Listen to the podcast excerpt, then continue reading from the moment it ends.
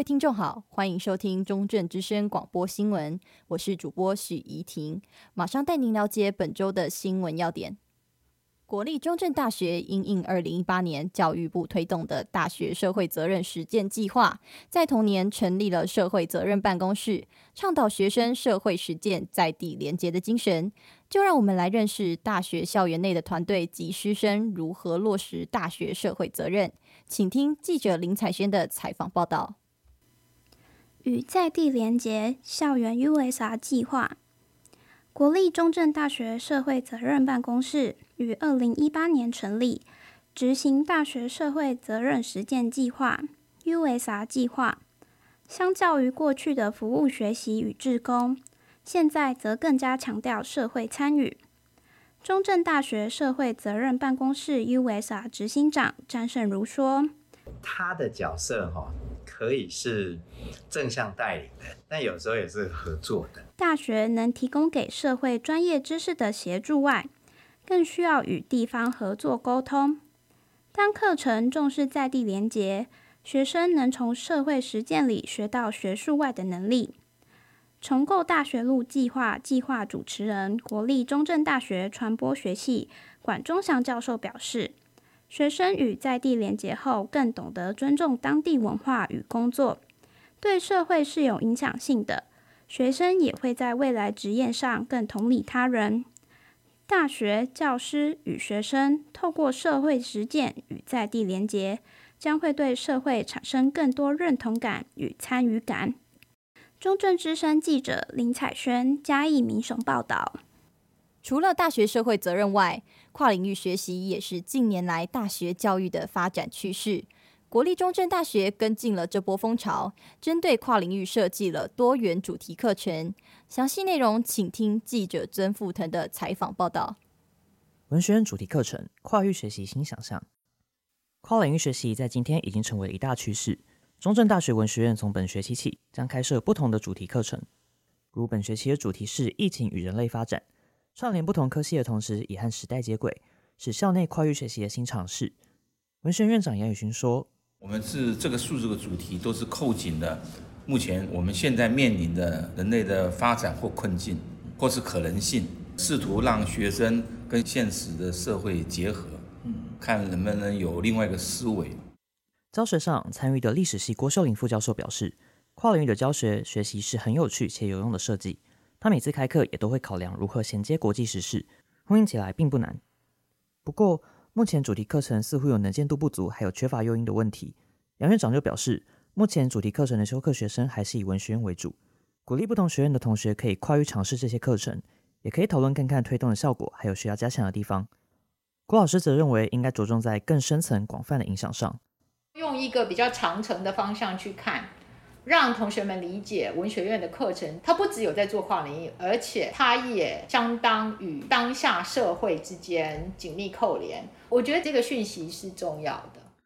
不论关注的是现在的成效，或是长期的影响，文学院主题课程都已经带给我们对于跨域学习的新想象。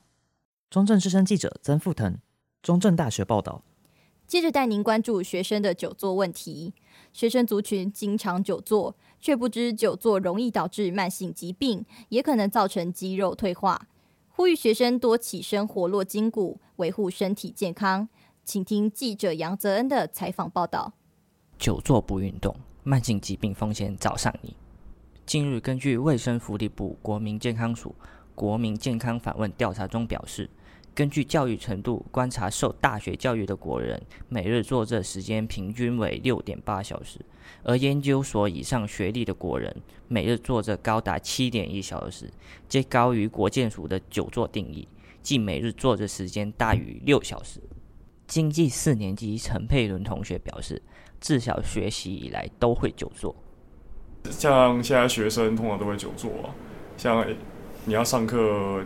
从小学到现在，至少一天也要上课到八个小时了。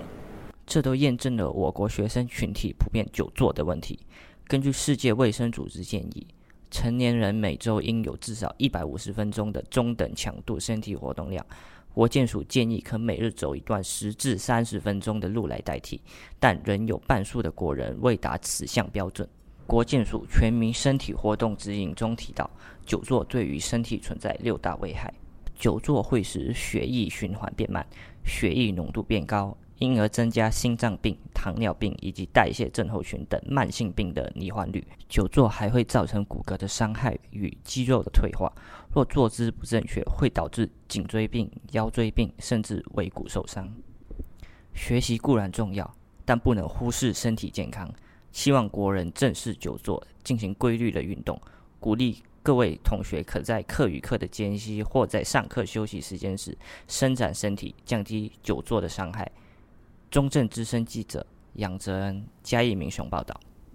久坐带来的危害不容小觑，用眼过度所带来的损伤也同样严重。科技发展迅速，电子产品如手机已成为人人手里的消遣工具。在缺乏充分休息的情况下，眼疾逐渐年轻化。视力检测急需被重视，请听记者李月熙的采访报道。